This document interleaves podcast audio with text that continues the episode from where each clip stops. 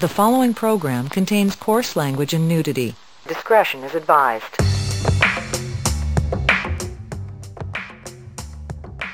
Hey, everybody, this is Alexis, and this is the Trans Advocate Podcast. And tonight's going to be an interview with Dr. Victoria Papp, otherwise known as Vita Papp, So you're in Houston. Why? because y'all invited me to the Unity Banquet.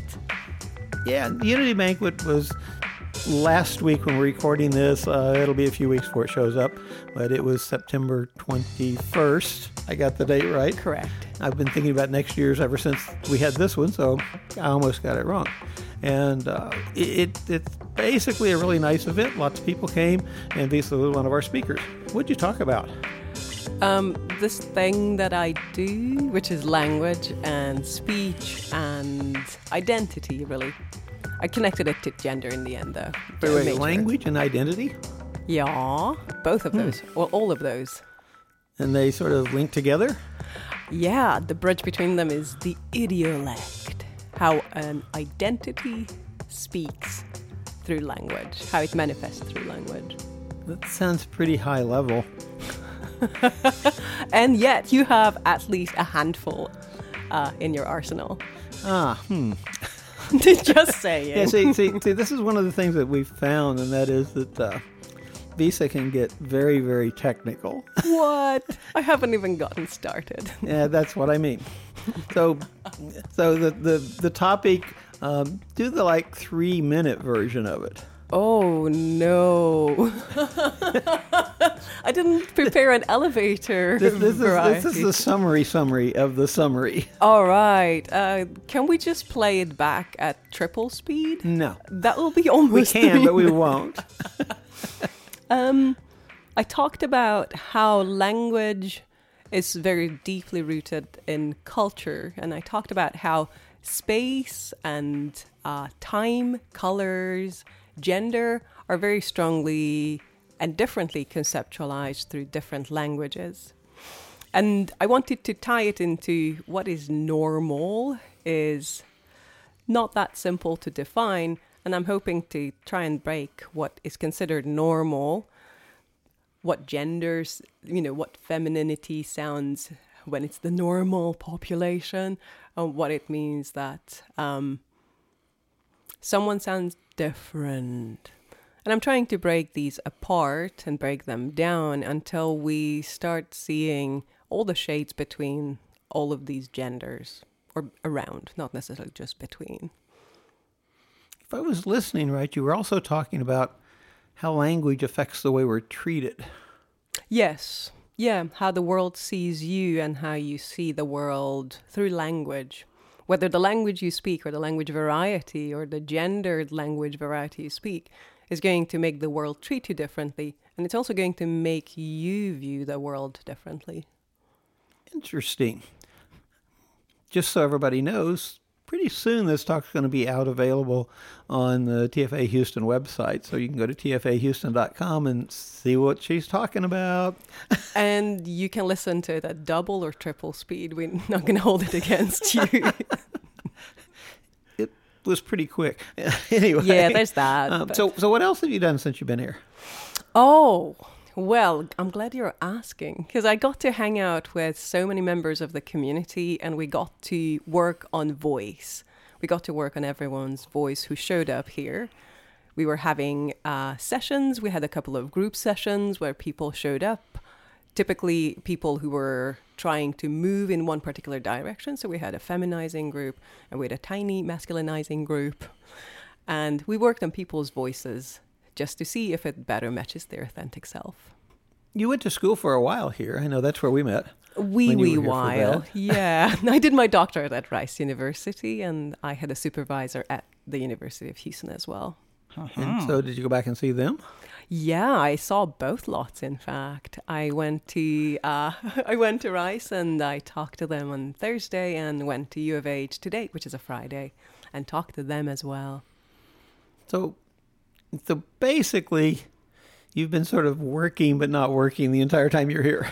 Exactly. I yeah, I've been talking since I've gotten here. But but you're uh, speech voice person, so talking seems like work. Yeah, but I also communicate as a human being, I thought. But yeah, at this point, I'm having doubts. yeah, there was a lot of professional talking, but I also got to meet people and hang out before after sessions, which was also very, very nice. Yeah. um, what what things do you like to do? Interest you? Um, you know, what would you like to do if uh, you could do anything you wanted to? To people's voices, you mean? you mean uh, in I'm my... leaving the question just hanging there.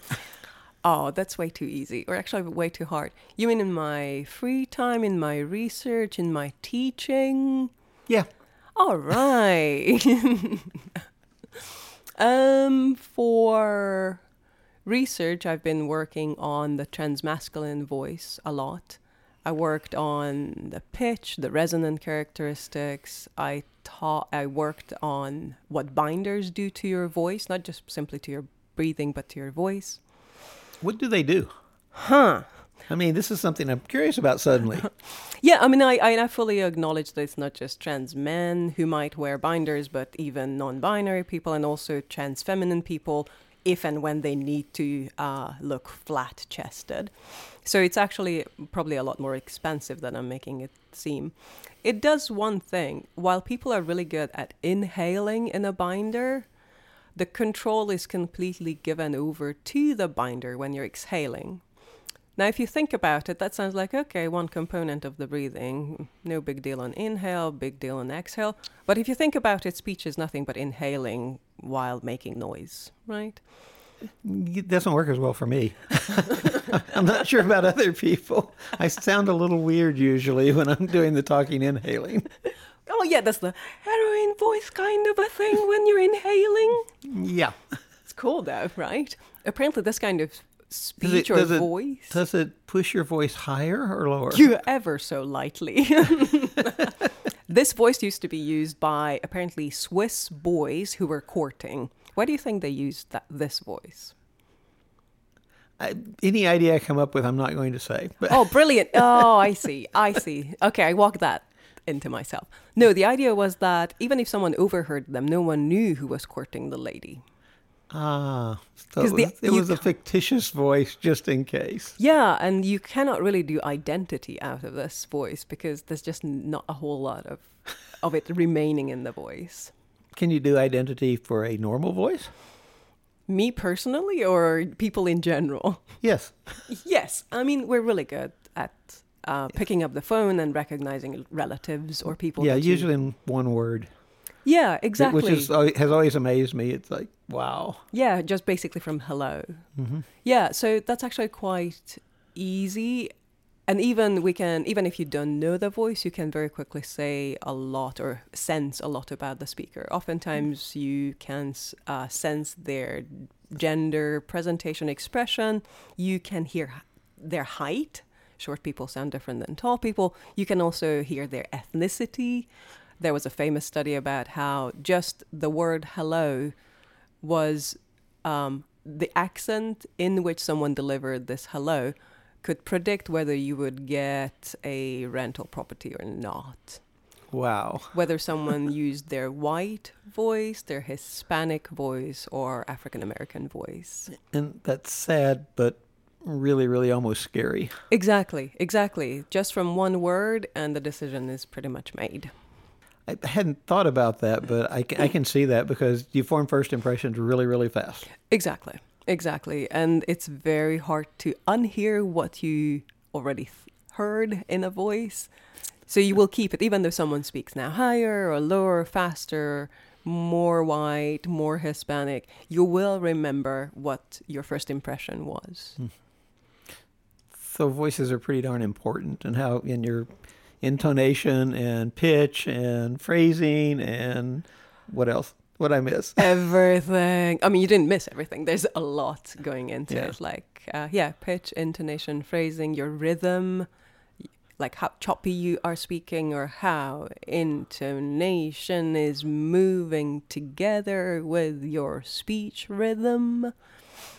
So most of your or much of your life you spend thinking about working on studying um, and working with voices. Yes. Uh, When I'm not thinking about working with voices, I work with voices. but I must say the two take up similar amount of time. you have to write up your research, you know. That's Ah, thinking about yes. uh, thinking about voices.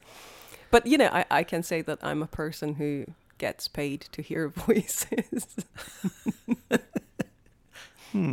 Right? Yeah.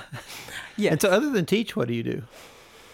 I do research and I wear two hats in that area. I work on the transgender Do any of them have feathers? Only one of them. Oh, okay. I'm just checking. You know, I mean, I like feathers and hats, just you know, Yeah, that especially big feathers. But big uh, feathers and hats. I remember that. Yeah, so I work in transgender voice, non-binary voice, all sorts of gendered voices, and I also work as a forensic speech scientist. Okay. dun, now, dun. now, now we have another topic. This sounds like you know CSI or something. and you would be surprised how close and far it is at the same time from it. Yes, Uh-huh. it is using voice writing as evidence in a courtroom case or to help the work of police. And also, it's quite far because I still haven't found that green button that every subfield in CSI gets to slam and the result just falls out of the computer. You don't have a machine to do it yet. We have a Oh. machine, we don't have the green button. Oh, That's the only thing we're missing. so yeah, I'm still looking forward to finding that button and slamming it so I can speed up the So- process. So, voice writing, etc., is significantly um, determined. It, it doesn't change enough so that you can actually use it in the courtroom. All of them do change. I mean, you know, you write differently when you're sober and when you're less sober, or you change hands, you will write differently. And you will use different language as well when you're writing sober or not so sober. Similarly, your voice changes in the morning, it's deep and gravelly. At the end of the day, when you've lectured too long, it's gravelly and disappearing on you. When you had a cold, it's gravelly and disappearing on you. When you're talking to tiny humans and tiny animals, it's going to be all high pitched and happy. And when you're trying to, I don't know, control your teenage children, that does sound different too. But it's still you. When you're just sort of wandering around, not actually at work or anything like that, do you analyze people's voices? I feel I need to answer no, but I, so be a- people will would- still talk to me. Would, would that be a lie? No. that would be some amount of a lie. I'm not obsessively analyzing, but I do notice like, oh, that was a really interesting breathy voice quality, or that pitch, uh, that that intonation contour channels the percept of something. Like you might be 16 year old, but you're really good at channeling this grandmother's feeling or sounding. So those are always like something that I put in my mental auditory pocket, or Ah, you know, so also known as memory. Yes.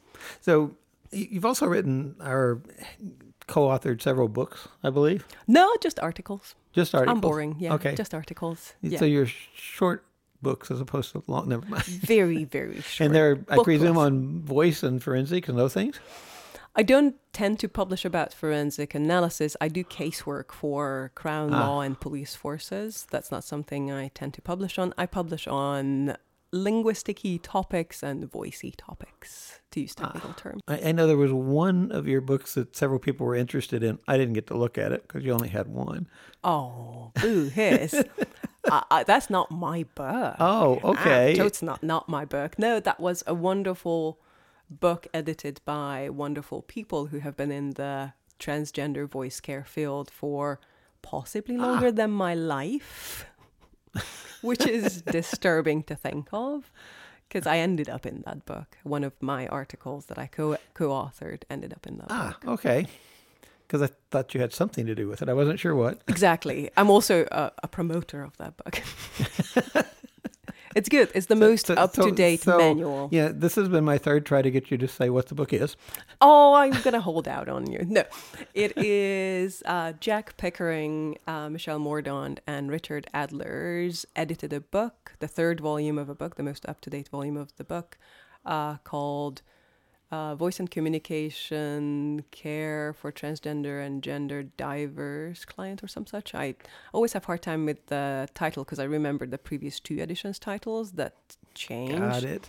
Yeah. It used to be, you know, transgender slash transsexual. Thank goodness that died with this edition. So yeah, that book. It's easy to find as long as you search for Pickering, Mordaunt, and Adler, 2000 and I think 19 or 18. So you've been pretty busy while you're in Houston. Yeah, but I feel really good about it. Usually I'm like, oh, I'm going to run myself into the cr- ground, but this was fantastic to have such a wide survey of what people want and what they need and what they think about their own voice. And you spoke at Rice. Yeah, I went back and spoke to them. That was about forensic speech science, Uh-huh. just to just to you know mix things up a little bit. And then you spoke at University of Houston. That's right about transgender voice care, and they were amazing, absolutely amazing. I'm yeah, I'm really hyped about that session. So basically, you come to Houston, we get you to come, and you get no relaxation. I like that. It worked out all right. I'm still standing or sitting, and yeah, no, it was really good. I felt that. I, There's a rumor you might be back next year. oh, is that right? Yeah, I've, I've heard that rumor. I love rumors. I like rumors Yeah, like that. Yeah, it's just a rumor though, so who knows? Who knows? Who knows? Watch this rumor space. Yeah, sure. but for those of you that listen to the podcast, Robin is definitely in favor of Vita coming back next year. So is Vita, by the way. ah, good. Then it's probably going to happen. Hey. What what things are you looking forward to over the next year that you think you're going to do? Um. Hmm. I think I need to work through a lot more diligently my data backlog and publish more. There, I'm still sitting on a number of articles that should have come out a long time ago. On one, like one is on vocal satisfaction of transmasculine speakers. How happy is your average friendly common garden variety transgender man with their voice one year into their tra- transitioning, or maybe two years into their transitioning? The common concept is that oh, they're totally happy. Testosterone takes everyone for this wonderful ride, and everyone ends up with this beautiful movie, booming movie vo- voice. But this is not what we see when we start polling people. So that's something I really want to write up. I'm also really excited to collect a couple of more speakers in my binder project to uh, really look into the details, like the really hardcore lung capacity measurements, to really, really capture where exactly things happen when uh, the binders are squishing someone. So that's another one. And um, I think there is now really a great call to figure out how happy trans feminine people are with vocal surgery. This is something that I haven't seen anyone tackle, and but as a result, we're sending women all over the world to surgeons that we don't know a whole lot about. Yeah, that's true. Yeah, I mean, people are like, yeah, I had good experience with Dr. Blah, but you have people who are like, I didn't have a good experience with Blah. My voice is not what I wanted. So, yeah, that could get me in big trouble, by the by. So I'm a little bit hesitant about that. but yeah, it needs to be done at some point. Well, if you don't get in trouble, you probably didn't try hard enough. this is usually my approach. That's way forward. Yeah, that's one way forward. I just can absolutely foresee that if we use the names of the centers or the names of the cities, even like people who work in city X do something or don't do something, or the vocal satisfaction of trans women is low, high, mid, non existent. Yeah, it, you have to be really sure of what you're saying, regardless. But, Exactly, exactly. and and that sometimes is not that easy. Yeah, so we'll, we'll, we'll, we'll see how bold I get with that. So so as you were going through what you just went through, that what you're doing, it occurs to me, where is your accent from? because it did change and vary, and it, it went all over the place. I would never change my accent. Yeah, exactly. right? Ah. Um, my accent is coming from different places than I myself come from, so that makes it even more of a mongrel. so the genetic material behind the voice comes from Hungary, but the accent comes from Hungary, UK, US, and New Zealand. And how do they play together? They're having tiny, tiny fights. Uh, like yeah sometimes uh, i lived in the north of the uk so i still have some of the some of the phrasing and some of the sounds like not much luck as opposed to not much luck because it sounds there uh, like that and i also come from obviously hungary so i am quite happy to slip into a nice hungarian or russian accented english because sometimes you need to use that to terrify your neighbor I find people react really well. Yeah. yeah. And New Zealand, I guess, is just laid over the top. Yeah, yeah, yeah, yeah. So over the past seven years, apparently, I so I used to have past seven years, and now I Ah. have past. I used to have dance, now I have dance. Mm-hmm. I used to have grass, now I have grass. And I used used to have like the nice short e sound, like kit and fit and bit, and now it's cut and fit and bit. Thanks, New Zealand. yeah. So there's a little bit of everything in there, and obviously I still have most of my R's intact, right? Like uh, the car is parked in Harvard Yard, as opposed to the car is parked in Harvard Yard, or car is parked in Harvard Yard, and so on. So uh, British and Welsh and Northern British Englishes and obviously New Zealand Englishes are not terribly R-full. In fact, they are R less as much as it gets. And American English is very R-full. How many people guess all of that? Anyone? you know, a lot of people are really good at guessing where accents came from. I, I'm, I'm betting not many make it. Oh, lordy. Even people who think they're good at it are going to be caught out. So I was giving a talk uh, to year 14 students, a whole room full of them, most of them Kiwis, local kids. So these are kids in their 17, 18 years-ish, give or take. And I was talking about forensics and I, I'm really putting my effort, energy into it and I'm trying to excite them and they're excited and I'm like, Do you have questions? And they're like, Where are you from? Wasn't the one you wanted. I'm like, Oh, okay. I turned it around. So, Yeah. what do you think? Profile me. Can you profile me linguistically? And then the people are like, Malaysia. No, Canada. I'm like, uh, Malaysian Canadian. That's me. Yeah. Ge- geographically kind of averages out at this point, right? so Malaysia is halfway between New Zealand and uh, I don't know Hungary, maybe. Not really, No. not really, but yeah, it was a good try. Interesting. Uh, what do you do for relaxation, fun, exercise, whatever? I work in forensic cases. No, no, I do, but uh, to really switch my brain off, I over the weekends I'm either found on a bicycle on top of a mountain or dancing tango. Uh, hmm right? tango dancing. Tango dancing. hmm See, I did that vowel just for you. Yes, Tango dancing. I, I, I heard that. Good, good, good. Just checking. Just checking. So, in Houston, you've been here pretty close to a week. Yeah, that's true.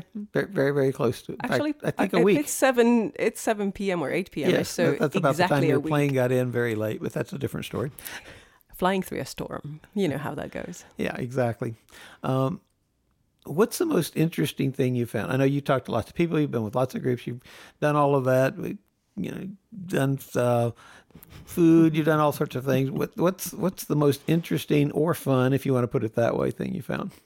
Because you seem to be enjoying most of what you're doing here. Oh yeah, I think it's the people, hands Uh-huh. down, hands down. It's the warmest community, very cohesive, and they're just generally really good fun.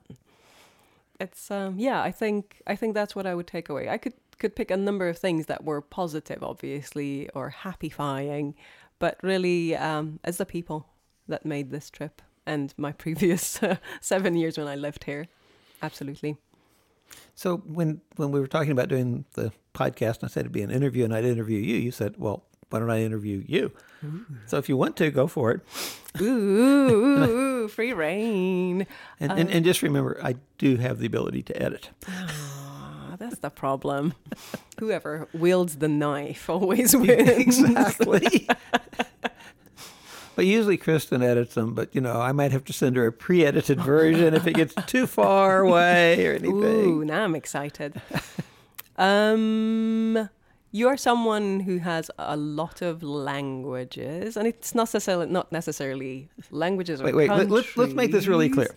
Oh, when man. you say a lot of languages, I'm pretty fluent in probably four or three languages fluent, and I can understand a fourth, maybe a fifth. How many do you have? define have. The, how many languages can you basically understand Define basically. to any degree that would make them mildly functional? Now you're going to want mildly So defined. let's say how many languages can I read a shopping list in? There, and good. directions, let's Yes. say. Um, mm, let me round down many. no, the reason for it is that I grew up with two, and then I went to school and then learned the third, and then learned the fourth, still in Hungary. And I moved about, and then I picked up languages that I worked on, but never ended up being a fluent speaker of. So, for example, I edited dictionaries of languages that I do not speak. and my name is associated with word lists and dictionaries, but if someone tries to talk to me in that language, I will be probably waving my hands saying, like, it's about cat and bicycle, but what happened to them, I'm no, I have no idea. That, that's actually interesting. yeah, and there are languages that I read, but I won't be able to say a whole lot. Those are the accidental ones, like Dutch, which we know is just drunken German, right? Spoken by English people. Right? That, that's my that's the way I understand Dutch. Also, It's- right? it's Plus like, well, minus potato You know, in back mouth. away from it a little bit so it blurs a little, and you can read it as German. Exactly, exactly. Something like that. Yeah. Okay, so you were getting to the asking me when you made the comment about me having a lot of languages, That's and I'm right. like, no, not compared to you. But anyway, so Oh, you didn't wait for it. So I was going to say you have a lot of languages, and some of them are not tied to countries, but identities. all true. Exactly. So some of your languages or idiolects, like person based dialects, are based around gender. How many do you think you have? Genders. Mm-hmm. Or gender, like languages, ways of communication. The, the interesting thing is, I, I've never thought about this the way you just phrased it. But as I think about it, I'm gender fluid, and it is truly a continuum for me. So there, there's there's you know an infinite number of gradations, etc. but when you brought the language part up, all of a sudden I'm thinking about where I switch the way I present myself vocally, Yep. and and it, it's not something I specifically do. It just just happens, and there's at least four, maybe five. Crikey. Okay. Um, you know, there there is the male, and it'll drop in in a second. And you know, it, it's not a hoe because I'm talking about being male. He drops in and will visit. and, and, you know, and that sort of thing. And then there's more the what I consider professional female, which Mm-hmm. is a little bit quicker. It's and here it goes. it, it it's a little bit there. It's a little bit deep, and I don't worry about dropping down on it. And then there's what. Um, I would consider the alternative lifestyle female type thing, which is a very, very different language. It's a very different approach. It's it's pretty adamant on an awful lot of levels. right. And then there's what feels like the the more I'm being the transgender community person and I'm out in events and those sorts of things where it, it goes into more of a, a caring, a discussion type thing, uh, and, and open to receive rather than uh, the other per, uh, direction of it. And and then there is the no, you've crossed me. Oh, I like that. That it's a gender. the no oh, it, oh it, crossed me. it is. It is totally female, and it is like I, I mean, you know, th- there, there's there's a saying about Texas women. There's a phrase that you might as well just go away because you know you've lost. When when you get a oh hell no, Oh yeah. you know it, yeah. it's it's that phrase, and it's sort of like nope, you just went across this line. You, you know, you're, you're you've lost it. yeah. There's no no point but even I never really around. thought about classifying them by by the language, but it does change for me. exactly. And, and people know it pretty well, which is nice because I don't have to explain to them where they've sort of gone to. Right. It kind of makes me want to like almost test it. Like I say a word and you tell me which gender it goes with, if any. Because it might be like, oh, all of them, or mm, actually none of them. Yeah, and and the words are pretty much universal. Yeah. It's more the intonation of the word. Yeah, in um, fair enough, fair enough. I got that. Um, no, I'm just wondering, like, would any of your personas use mauve as a color? Is mauve? Oh yeah, it's one of the favorite colors of most of them, except the male. Mm. Okay, okay, The male right. probably not, but it, it it just all depends because sometimes something like that's used for effect. It's like Okay. being totally male, and it's like, oh, that's a really nice mauve, whatever. But I did just switch. I hadn't thought about that. It, it did switch when I did it, and, and frequently that's for effect where you need to sort of back somebody off a little bit and confuse them. Right, yeah. So it's really cool that it's not that your personas pick the words, but the word comes out and that shifts you into a persona. It, it, it does sometimes. I hadn't thought about that either. So now we have two that I haven't thought about. Oh, I'm going to have to think more. I feel like I'm running for a hat trick here. Let's see. Let's see. Oh, we're doing hockey now. oh, is that it? Oh. Yeah, three. You know, they everybody throws their hat. Oh, is that right? I never I, knew lived in Michigan for a little while, so I had to learn about hockey. I don't think I lived in ice hockey land ever. Ever. Mm-hmm. Got to work on that. Maybe I need. Do you notice how I deflect when you're getting questions coming out? no, you actually do answer them. So I, I quite appreciate Uh-huh. that. All right. Um, tell me. Tell me if you're how aware you are when you're shifting your voice into various personas. Do you have it in your head that ooh boy mode, boy mode, boy oh, mode? Oh, no, no, no. emergency, drop I- the pitch. I'm very aware of where I'm coming from, but the voice just goes where it goes. Okay. And hand movement just goes where it goes. I mean, it, That's true. and, and sometimes, for for instance, if I get really excited and I'm in more the female mode, things get knocked over. I'm I'm subtitling Alexis right now. Hands are all over the place, and they're flying like circular flight is what we're Well, imagining that's because here. I've got one tied down almost to Oh. keep it from flopping all over both sides. Yeah, we're we're sparing the microphones, but only. Exactly. all right. So, do you think this is just anyone and everyone who can just shift in and out of various modes, boy mode, girl mode, in between mode, a gender mode? I, I don't think so. I mean, Mm. I, I I'm truly gender fluid. Mm-hmm. I frequently wish that I'd pick an end, either one. It's just like pick something, but that's not me, and and it it it's fairly drastic. And I've run across only a couple other people that are even anywhere close to, Mm-hmm. to that fluid. And and I think part of it is that I enjoy it and I like it, and I, it's not something I want to change. It's it's me. Yeah, I mean, like you're And- and it's clearly very enjoying functional. it. Yeah, it's not just you're functional; you're enjoying it. Like you're just as happy well, and- and- inhabiting this space as that. And I see all that as tools. Right towards As tools. towards what? Oh, toward anything you want to do. I mean, I, I see most things as tools. You know, like education. Cooking a good dinner? To, to me, education is a tool. Um, the fact that I have multiple gender points of view is a tool that I can use. Right, Um, right, right, right. You know, the the, the fact that I uh, have done a lot of things and you know can do things with my hands. Those are those are tools in addition to the tools that you can do with your hands. And, and Mm-hmm. I, I see that as just something else that's in you know your bag that you can pull it out of if you need to right. and and Mm. it, it it tends to surprise people sometimes, and sometimes they're like, "Oh, thank God, we finally got there." We've been waiting. And and there, there's almost it. I know a lot of people that it's like, "Well, that's the way I am in this situation." Mm-hmm. Oh, mine will vary all over the place, and it'll be fluid regardless of the situation. Right, so you don't have a society or a group of people, a community that always get one facet No. of you. No, it, it's situational to what makes sense for that. All right. Oh. So do you think it's the topic of the conversation? So let's say you go to your usual grocery store. What triggers boy mode versus fluidity versus other modes, girl mode? Essentially, on something like that, it would be if what I'm doing is not working, the situation around me changes, and it needs a different view or look or something like that. Okay. Yeah. Is this view for you or for your conversation partners? So is this like now you need to look at the world differently? You need to shift into girl mode from If something's not what I expect, then I'll adjust so that it benefits me the best or so, so that I can manage it the best.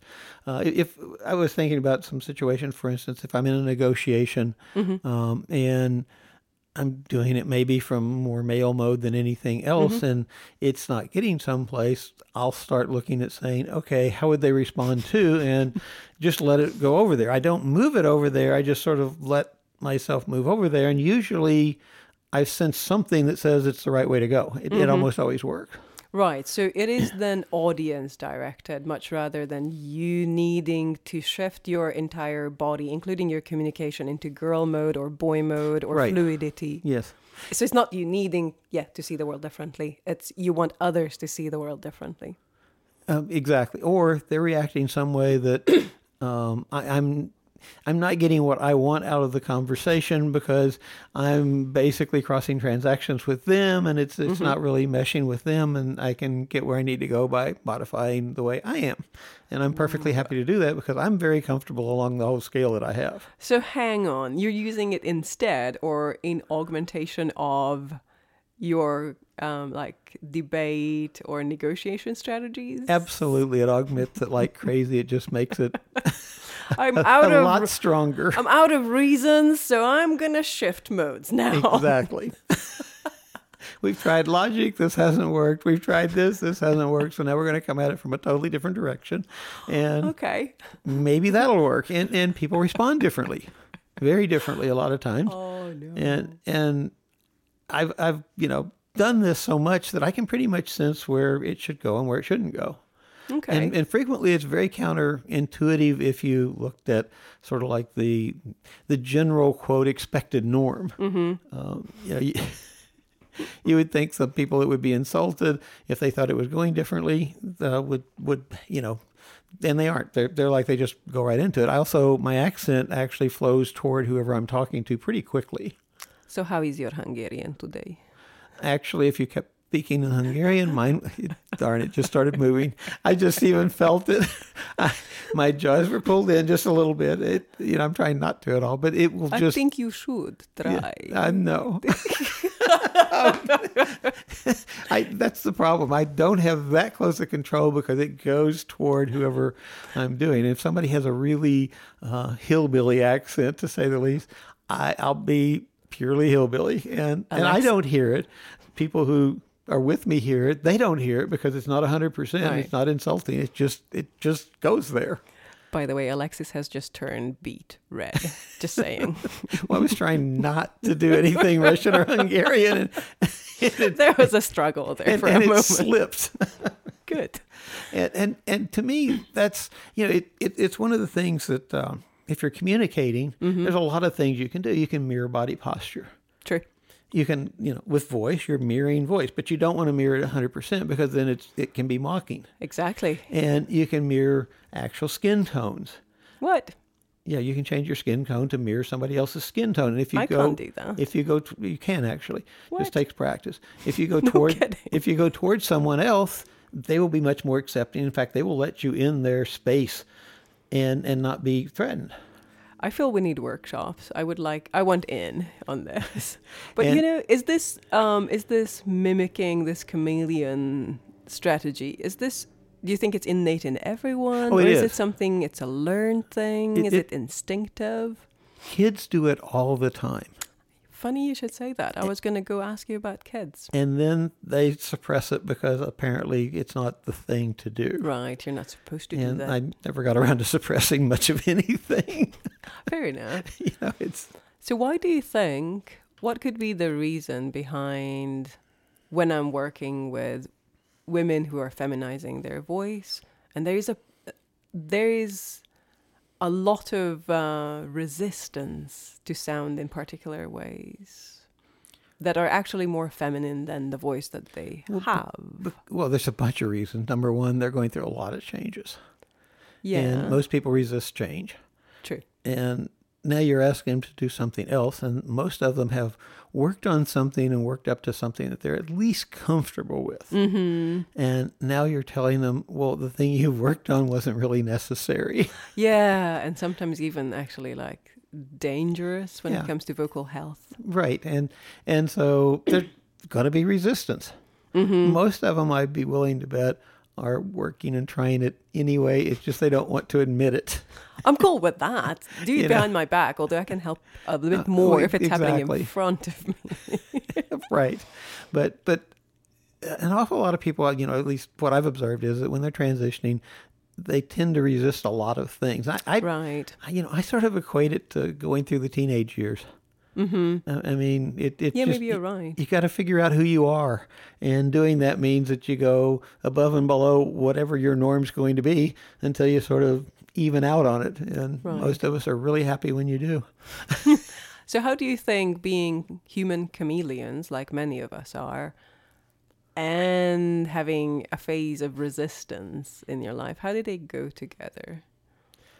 Uh, you know, ba- basically, the resistance to me is, is something that you can control. You can decide whether you're going to resist or not resist. And sometimes you need to mm. resist change.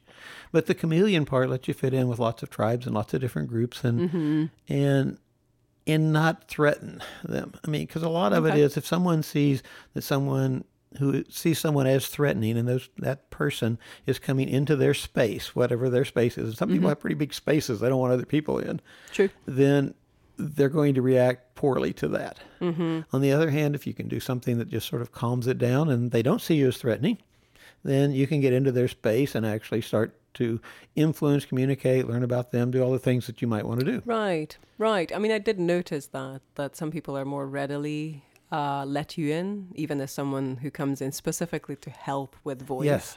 And some are welcoming that, like, "Ooh, take it apart, take it all apart, and let us reassemble it." And some people are like, "I don't like that. I, I actually don't like that." I'm like, "That's okay. You don't have to sound like that. You just need to be Well- able to sound like that." You run into uh, one of the things that I've seen in some other situations is people who are very open. They really want to change. They really want to get this fixed. Right. until you actually start saying, well, you need to change this. and then suddenly that openness just is there. Right. Or yeah, or maybe some I sometimes I feel that maybe the tools are not there. I mean, we started out with the whole thing that I'm using big words or exactly. Yeah, so that might be an issue and that's definitely on me. But um yeah, I wonder if that's actually um the fact that we don't speak the same language in the sense that we don't speak the same terminology. Like, you know, I might say to someone, I would like it to be softer, Well, but and they hear something else. For them, soft is quiet. For me, is a voice quality not as harsh, for example. So they go quieter. I'm like, mm, yeah, no. but just about every discipline develops their own set of language and what I consider big words to exclude people. So it does it really well. it's not for exclusion. It's for being Then you could use smaller words that to be everyone understood. deterministic as opposed to Oh, so we're, gonna- probabilistic. we're, we're doing the German version versus the French version of something. in a way, yeah, exactly. yes, give us pigs, not you know pork. Yeah, exactly. Exactly. And and I mean, it medical profession has done that for years. So have a lot of others, lawyers. I mean, the only reason for using a lot of the terms that people use are so that it makes you somewhat exclusive. And frequently, it's really mm. hard to explain it in language that's not the exclusive language. It also is a shorthand because you don't have to use a thousand words to explain one. Exactly. But now you're making me worried that someone might see my technical terminology as exclusionary, right? Something that I say to someone during Well, a if session. you're using terminology that 95% of the world doesn't understand, it's exclusionary. It doesn't mean you're trying to. Oh, I see. I'm actually quite happy because you're estimated that speech and voice people are now 5% of the world. I did. we are taking over very, Well, very you, slowly. better- you have to include the people who, you know, study weird words all the time. That's what they do in their spare time is find words that no one else knows. Because I know a few of those. what a cool job. I, I want to be paid for that. And they don't get paid. Oh. It's just their thing. I already have jobs like that. yeah, Thank exactly. you. I have several of those. Although they're fun, I must say. I think you're better at interviewing than me. Course, it could just be because I'm on this end and it's easier. I'm not sure. Oh no, I'm just making you talk and I'm analyzing your voice. That's all. That's what I figured. I mean, that I already had it here. So I guess I should immediately go someplace else, except, you know, I'm still recovering from problems with my throat. So That's what they say. Yeah. I have paperwork to prove it. Oh yeah, yeah, yeah. And I'll have measurements to prove you're wrong. So, so what other questions would you ask to analyze my voice? um, in a way, I kind of have. So I I want to fill out obviously how people feel about themselves, how many gendered personas are hiding in that one carrier body. And That- you've told take me weeks. that. you just I you- started the I list. told you Got the it. ones that I saw as very distinct and aware and was aware. Oh, of. I see. I don't know what else may be around. The ones with names got introduced. the other, They the others are hiding. There are a couple or three that have their own name, but there that is correct. Yeah, so I usually want to find out about who I'm talking to, whose, as in who plural I'm talking to. The, the nice thing about mine is they're totally integrated. So you're talking to one, you're talking to all. It's it's not like something I'm else. glad It- they it's passed the message you know, on. It, it it's sometimes, uh, especially after alcohol, which I haven't had tonight, uh, a question of who gets to answer. All right. Yeah, so uh, after all of these, I tend to want to just scurry away with your voice and measure it in a nice and dark corner where speech people live, you know. Because at hmm. that point, I would. I would Well, okay. But there's another thing too, and that is my voice and various things changed significantly. Oh, a few years ago when I had a couple of these voice sessions where someone was talking about the various things you can do to change how you sound. That, that would be the person on the other microphone right. long ago, and Uh-huh. and though I don't remember the big words for them, I pretty much remember how you do it because they're quite functional. Right. And, you know, both as a forensic speech person, speech scientist, forensic linguist, and also as a voice person who is interested in accents and voice quality and gender, I would probably um, believe you. But But I would still measure things because I believe that there's there anything something. you don't measure? um, like, well, let me think. Let me think. Nope. No, I measure That would be the scientist side, I think. That would be the quantitative side, and then there's a qualitative, caring person somewhere there. You you might have met, may not. Who knows? Yeah, could be.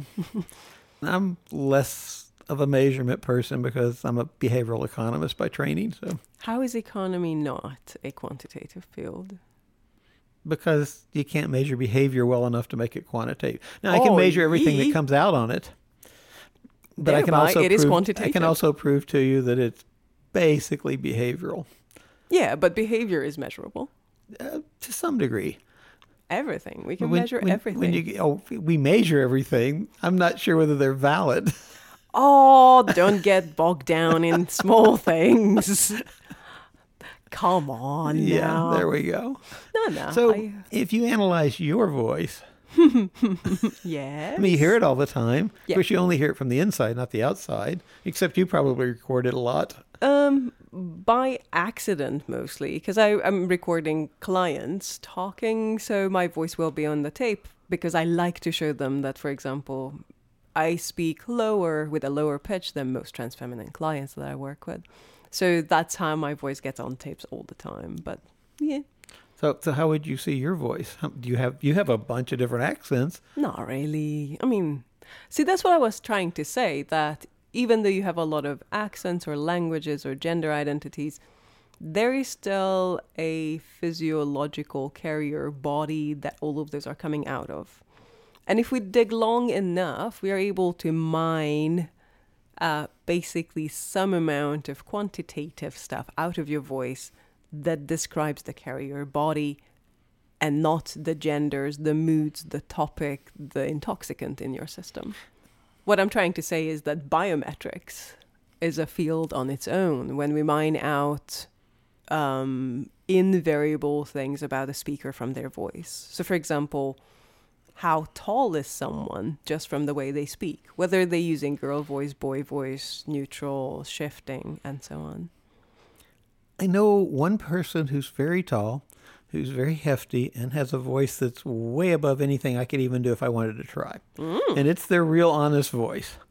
I'm not surprised. This does happen. I, mean, know, the- and um, I was just thinking when you were saying that, I was like, that's not anything anyone would ever guess. true, but I wonder if you could still measure it. I mean, there are a lot you, of you things. might be able. That, that that's exactly what I was wondering. I'm like, if, if there's something in there. I mean, there are a lot of things that we're not able to see or hear, but they're there. Hello, what, what type of things are you measuring when you measure those? Oh, now we're going to get really geeky, but we have a geeky audience too. We have a geeky audience. Uh, hello, geeks. I measure fundamental frequency, formant frequency, breathiness in the voice, and intonational dynamics. And these are pretty much a good starting How do you measure breathiness? Oh, I'm glad you asked. uh, you typically would look at the first two harmonics of um, the whole voice, and their relative intensity will tell you if someone is speaking with a so called modal voice, the one that I'm using right now, or a breathy voice quality like the one I'm using right now, or creaky voice quality that I'm using right now. Because the respective peaks are going to be if they're Ah, okay, so so you're, or you're you're pretty much looking at the comparison between where The they're, first two they're peaking harmonics. on them. Yeah. Interesting. I know I mean, it's so cool. I mean, the, the, the other ones I sort of know how you measure, but that Right, one, exactly. that one I was like, how do you get that one in there? Hang on, yes, And from all that type stuff, you come up with theories and things that can help people do what they want to do and yeah, and be who they want to be and, and all that. And that that's sort Mm-hmm. of cool. yeah. See, quantitative fields are beautiful. Yeah, but the quantitative people think everything can be measured. and you know what? They're right. Yeah. hmm Yeah, I mean, the, the, the, you know, I'm sitting here talking to a person who divides up some fried rice earlier this evening, and and we were discussing which bowl had the most fried rice in it. And I'm like, let's put it on a balance. It was 15 grains of rice at most off from being totally even, which which was uh, sort of perplexing, to be really honest. I'm glad you evened it out by eating Oh, the did, 15 did. You know, it's like, offensive we grains have to make it completely even. to make the scale properly levitate and wobble. right. Yeah, that was very nice. You know, but uh, so yeah, everything's quantitative. I got that. you know, everything is quantitative until you have to answer it, right? So, a quantitative person will say number or bigger or smaller or no difference. But then we have the question why. Good luck answering that with a number, right? like, who is taller? Mm, Bob. Who has lower pitch? Sue. Why? There you go. And see that, Number. when we get to behavioral economists, the economy or behavioral economics, that's where the question comes in. It's like we know things this happened, we know this happened, we know Right. that happened, but why? But why? Yeah. and basically, a behavioral economist spends a lot of time on the why. Yeah, I'm You know, I'm okay with and, that. Yeah. and and you know, every now and then you get something that you can measure and you can look at and you can do it, but it's not really often. Right. Yeah, and this is true that um, if I was like if I was working with uh, clients who wanted to masculinize or feminize their voice, um, maybe it would help if I understood why they're able to or not able to change something. But I'm well arrogant enough to think that all I need to do is change it so they can try it on for size and they can discard it or wear it. I don't need to know why they're discarding it. I don't Right. need to know why they are going to uh, ad- adopt it. And see, I sit there and I'm like, I wonder why they didn't like that. It was really good. right? not not that I'm going to act on it, but that does come up a lot. And Exactly. And some are just like, this is not me. And sometimes they're they're more along the lines of, this is not familiar. This is not how I do it. Therefore, I don't like it. yeah, and and that's back to the a lot of people just don't like change. Yeah, exactly. And, that's what even I'm, even if they're forcing and in the middle of change. right. Exactly. Even if they're ready to change, but they're not ready to lift Exact- some yeah. things. Yeah, but that's when I record them. Ha ha ha. Because then when they're listening to themselves, it's very different when they're hearing themselves actually talk. So, so now we have to get technical. What do you use to record people? Microphones? No. Uh, Oh, oh, that's okay. This is this is going to be a long section then. Uh, no, I'm a firm believer in open source software Okay. and free software. So I So use. you mainly record on computers. That's right. Okay. Yes, and I use uh, there are the, basically the favorite our field, which is Praat, which is a Dutch piece of software, but you couldn't tell really by looking at it. And the name's a little bit Dutch sounding, but whatever. well, I should have said praat then, and now it's Dutch. Yeah, um, and it means to chat, to prattle in uh, in English, basically. hmm And it is a cognate of English, prattle, praat, and prattle. So hey, a nugget of wisdom here. Yeah.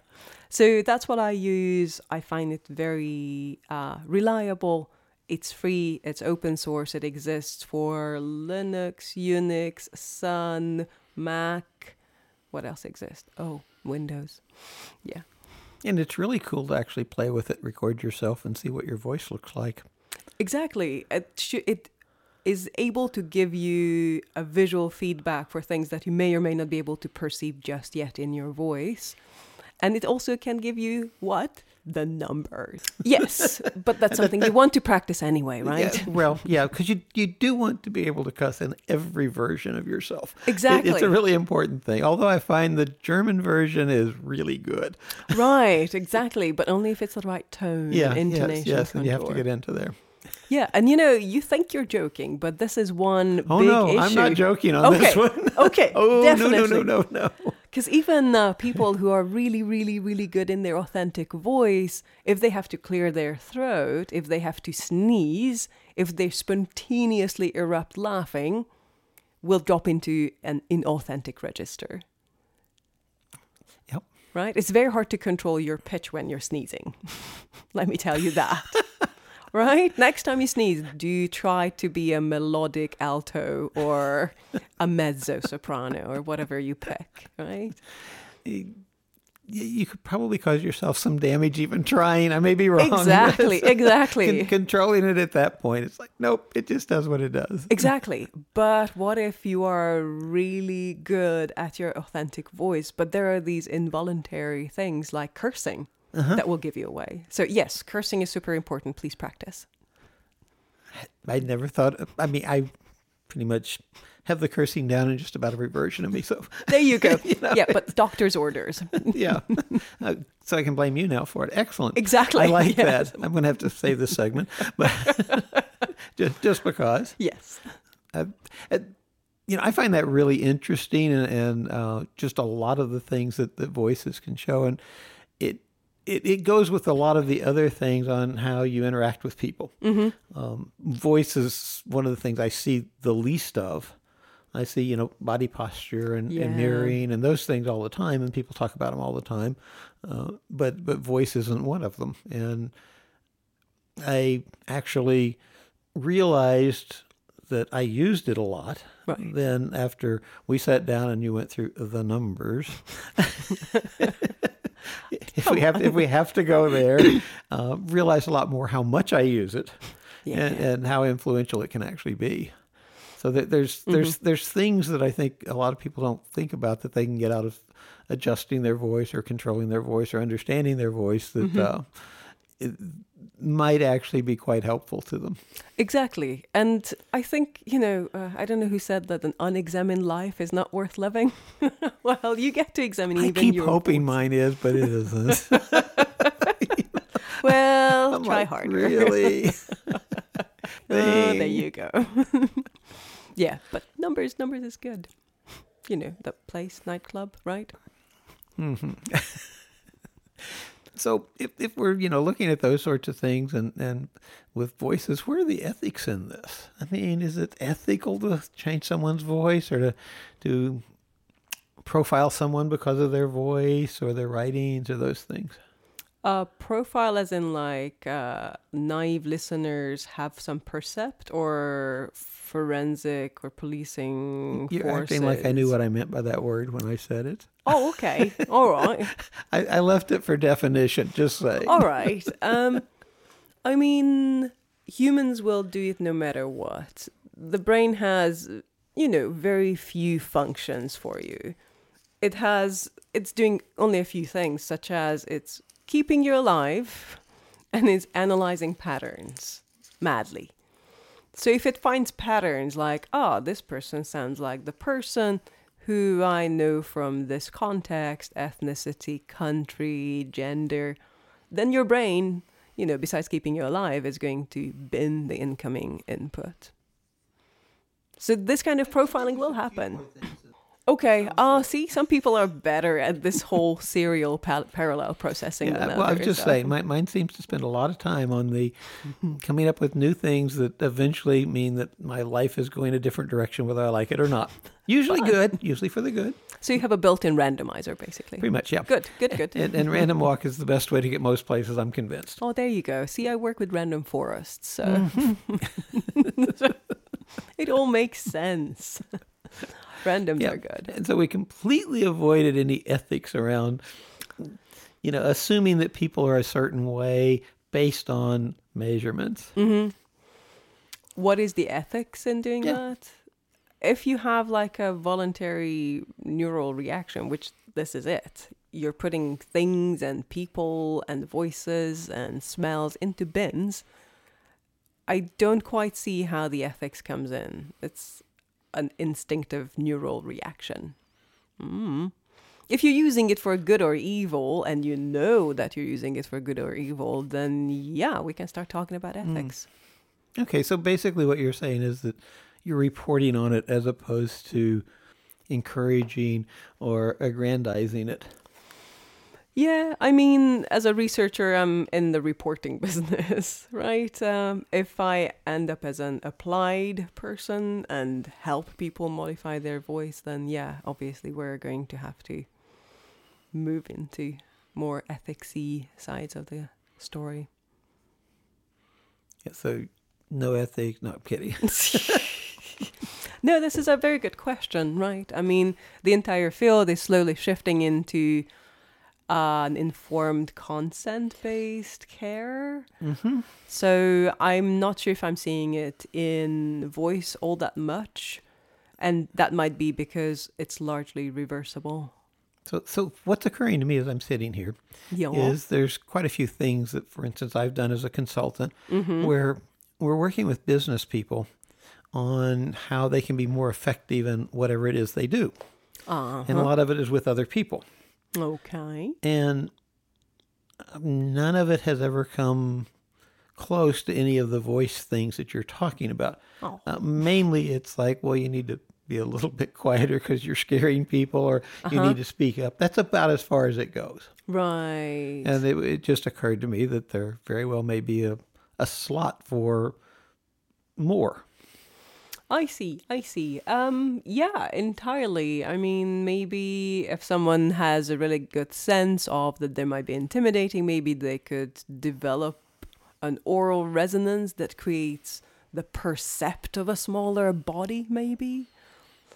And things like that. Although that wouldn't necessarily be Fre- frequently, it's just the sound. You know, it, it, it yeah, but the sound is not just the sound. The sound has a lot of things in it, like voice quality, pitch, the uh-huh. melody of your voice, and then the resonances. So, sound is not just sound. Sound is millions of variables on top of each other.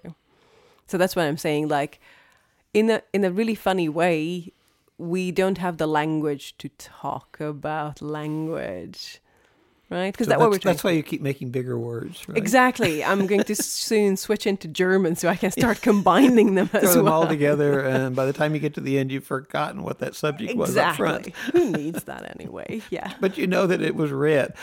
Right? First thing first. Yeah. So, um, hmm. Yeah.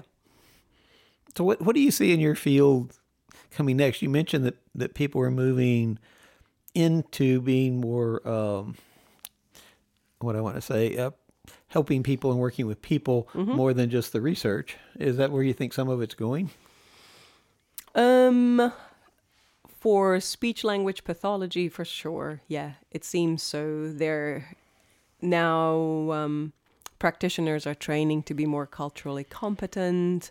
They're also training to be um, efficient, so they're not wasting client time. So yeah, certainly there is an effort, but there's also as we open more and more Pandora's boxes, we need to do also more and more research to really understand what's going on, which then can feed into clinical practice. What type of things do uh, clinical speech pathologists deal with?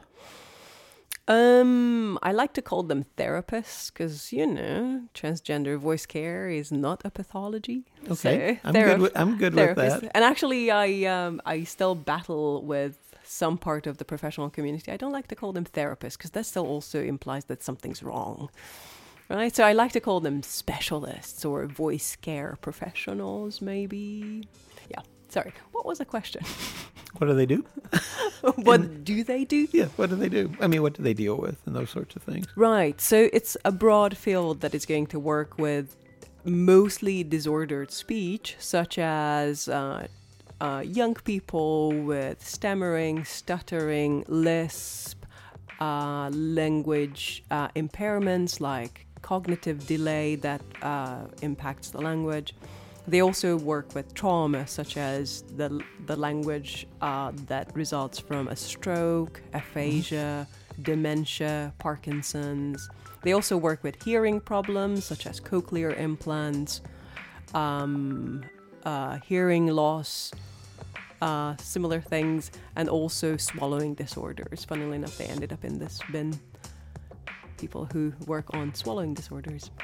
And you know, most of those are, in my mind, somewhat reparative. Exactly. Yeah. Exactly. Okay. So for a very long time, this was a field that was fixing something that was wrong, but it was wrong that they included transgender voice care into it. Yeah. Now Yeah, that- there is that- more of an. That's what I was thinking. That that's not the same thing at all. Exactly. But we had to convince them, and this was a battle. Like in publications, this was a constant battle that I don't want to call the voice or vocal uh, health service provider a therapist or a pathologist. Mm-hmm. There's nothing disordered about wanting to sound authentic, right? Well, you wouldn't call someone who is training someone to sing, Exactly. you know, that sort of thing. I mean, it, and, and it, it's really the same thing. Exactly. Exactly. You're absolutely correct. So we actually see now a rise in non-disordered uh, speech-oriented services such as accent modification for business purposes, accent modification for Well, see, this is uh, back to what I was talking acting about with business, where, where you know, you, you actually, that seems like some place that that would be very useful. Possible possible although sadly that that area mostly focuses on how to win arguments or how to get rid of your ex accent and that makes me unhappy because it just again Well, there's nothing wrong with winning arguments.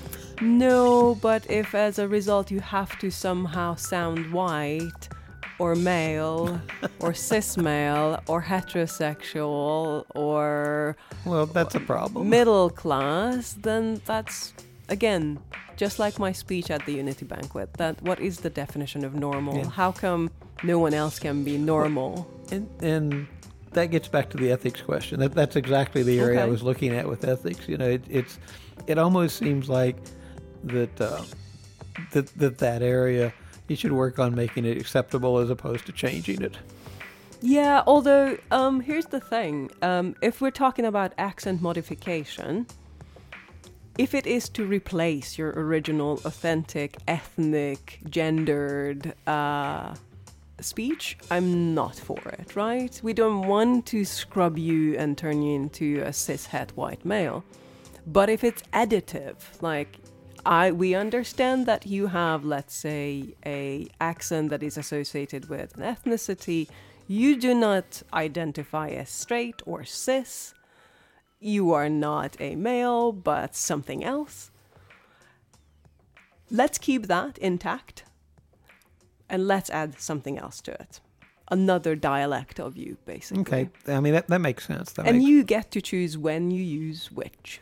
I'm okay with that. But pushing ethnicity kids to lose Yeah. their accent is, yeah, and that's not sort of ethical. like I, I've known over the years quite a few people who were very good radio announcers, and I always find it really interesting. Their radio voice has nothing to do with their actual speaking voice. that is so sad. You know, it, it's Mm. it. Uh, you, you can just almost predict exactly what it's going to be. Right. it's all the same. Yeah, you need to mainstreamize yourself. That's why I enjoy watching movies that are not shot either in mainstream languages or not mainstream dialects of mainstream languages. I'm super excited to watch something that uh, takes place in Northern Ireland and they actually speak Belfast version of Irish Yeah, English. I, always love the actors that try to fake an accent oh and, no, and no, don't even no. come close. It's like, okay, so this is a comedy. And I know that was so annoying, and I must. So I just recently watched um, uh, Top of the Lake, I believe, which is a wonderful, I think, six episode series, murder mystery kind of thing. And the detective, the whole thing takes place in New Zealand, and the detective is Elisabeth Moss. You might know her from Handmaid's Tale. yeah, which is fine, but Oh my lord! It's not like New Zealand is short in uh, actresses. That's just no good reason. And then her accent is this terrifying mishmash of American, British, Australian, and you know, in traces it may contain Kiwi English. And I always love this generalization. Like my accent is obviously a beautiful mongrel that is that has everything in it. And I love it how in the US again, like this week, everyone is like, "You sound Australian and Kiwi." And if any Kiwi ever listens to me, as they tend to do when I lecture, they're like, "You sound still so American." like right. everybody's pointing at each other, like, "You sound reasonably fluent and native." Like, and you're definitely not from here. You are from the other side of an ocean, Right. I mean, not from here. because you don't sound New Zealand to me, but I Exactly. know people who are New Zealand. Right, right. I mean, it- some of the women I worked with this week, uh, I think they're casually read about me here and there. So they're like, oh, I could tell immediately that you're from Australia. I'm like, could you? okay. I'm like, you missed a few bits and bobs about my bio, but that's fine. I'm not worried. close enough. I mean, someplace else in the world, close enough. I mean, Us Canadian Malaysians are not Yes. worried about these identifications. I'm actually trying to figure out what Canadian Malaysian would sound like, and it would be different. Uh, if you're listening to this podcast, please let us know. We're curious. Okay, so what else we want to talk about? Um, I don't know. Um, Argentine tango. That- Okay. I think I think that's a brilliant topic. No, I'm just so proud of my little community uh, in New Zealand. I started probably around 2000 and maybe 14ish, and back then, when I went to classes and wanted to lead, it was a bit of a struggle. They're like, "Oh, you want to lead? That's so nice. Oh, we're short on women. Could you please follow?" And you know, whenever we were short on women, they would never ask male presenting leads to follow, just the female presenting ones. And I got really grumpy because I was paying for those classes to go as a lead. Doesn't matter how people perceived me. And then it became more and more accepted. I'm, I, I didn't start a change. I was part of the change, obviously, who, who insisted that despite looking, presenting possibly as female, not feminine really, uh, we want to lead. And now it's no one bats an eye. I mean, we had a number of teachers who are female identifying and presenting. So no one bats an eye. But as of just maybe about a year or two, there are some men who are happy to follow. But they're only happy to follow whom? Women or female presenting Ah. people. Right? So it's perfectly fine in the community for women to lead women and it's okay to for women to lead men, but But but the okay, my impression is that in New Zealand, y'all the um, perception of men doing things with men if they're physically touching is very, very, very taboo. not more taboo than it used to be in the United States, probably. Well, yeah, but we've changed. yeah, exactly. y'all, y'all have and, been and- working and, on that. you know, you're out there in the middle of no place, nothing but water around you, lots of sheep. Jesus, we have cities. Yeah, a couple. You know, Easily two digits of them. Yeah, no, many, many, many, many cities. you know it, it, it, it, it's sort of like the Galapagos Islands, where you know it's isolated, so it keeps its own character. Yeah, oh, maybe. oh, my New. Zealand friends are going to kill me if they hear this one. I hope they will, because otherwise I'll have to.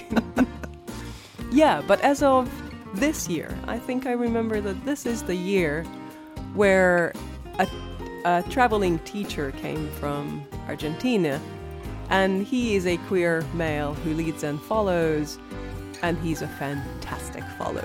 Fantastic. As you're talking about this, I'm thinking about one of our other speakers at the Unity banquet Cassandro. I know. I bet he would be probably really good at both. uh, exactly. Cassandro, I think, would sort of say, What do we need? exactly. Yeah. Well, how do I even the numbers tonight? Yeah, Yeah. e- yeah. Yeah. I've done that too. Good. We count on everyone. You yeah. know, it, it, it's more or less of a what do we need so we can have fun because I'm bored. exactly. And that's why I never understood like if there are people who are sitting out dances, why don't they just switch sides? Well, we I may be more fluid than others. Possible. But I don't see it as fluidity, I just see it as bilingualism. Right? I'm not in between. That's I- because I'm, you I'm see everything. Never mind. Uh, true, true, true, true. It, it's like, you know, everything's speech, whatever. But it- anyway. but it is true. Yes, but as of this year, men in my community dance with a traveling male teacher. Excellent.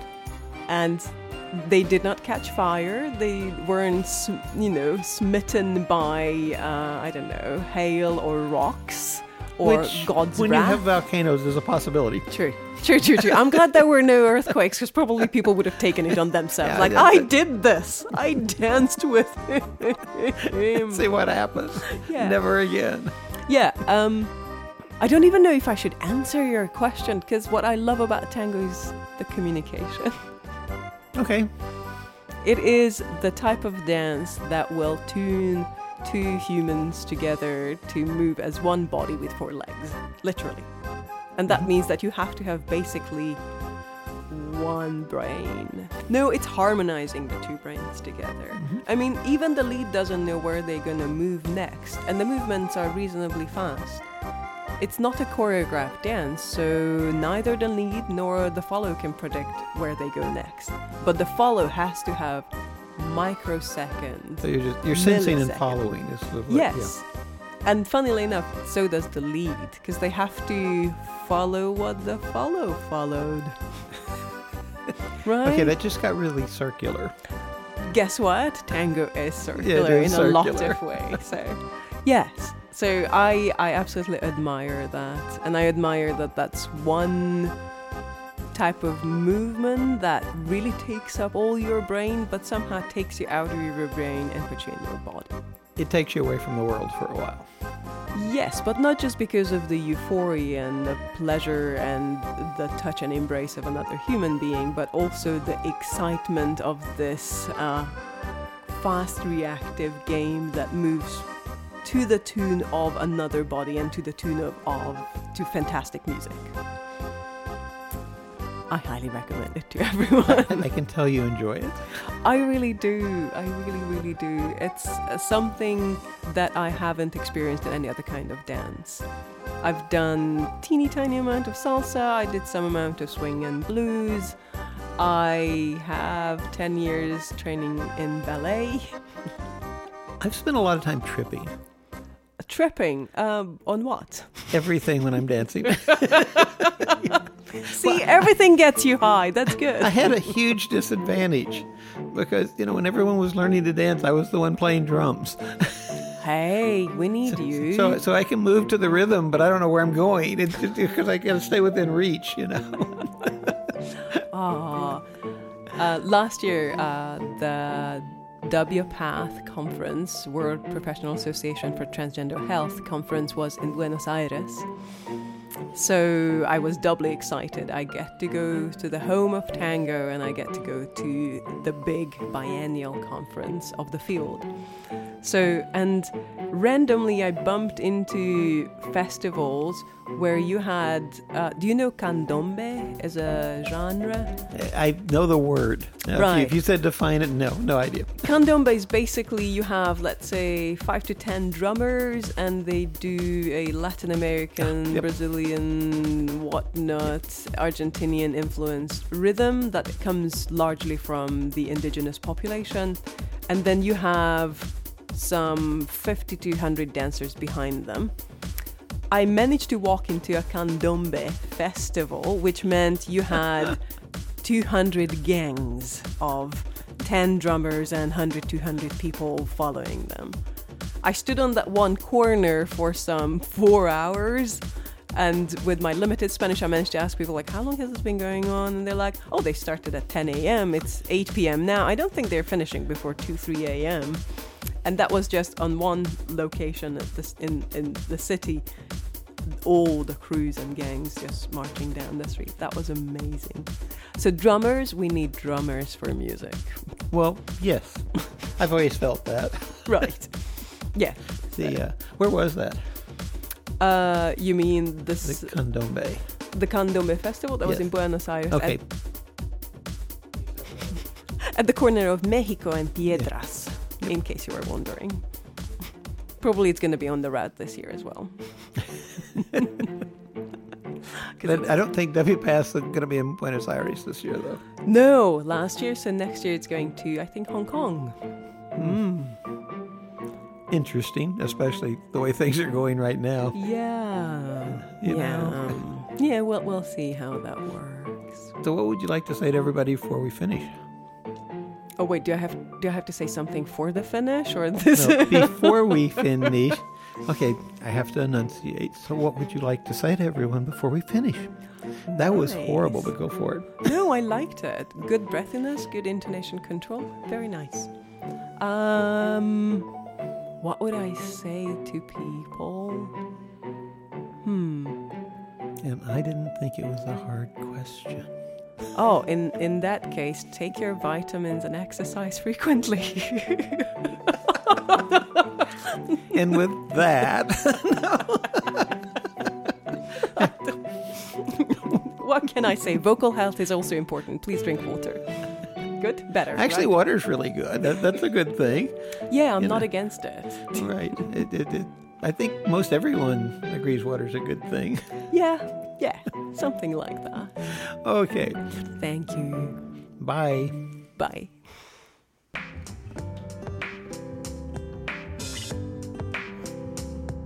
If you're trans, intersex, or genderqueer and are a victim of a disaster, we can help with our Trans Disaster Relief Fund.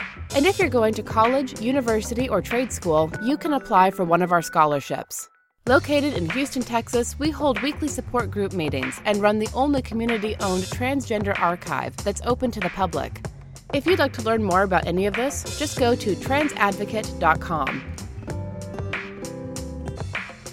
Thanks for listening to another edition of the Trans Advocate Podcast.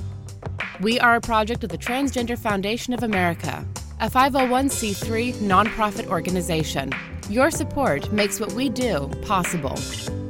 Resistance means nothing without supporting elected officials who won't attack trans, intersex, and queer children in our schools. They can't vote, so you're going to have to do it for them. If you live in the U.S. and are not registered to vote, we can help you with that at our site. Register and vote, no matter what.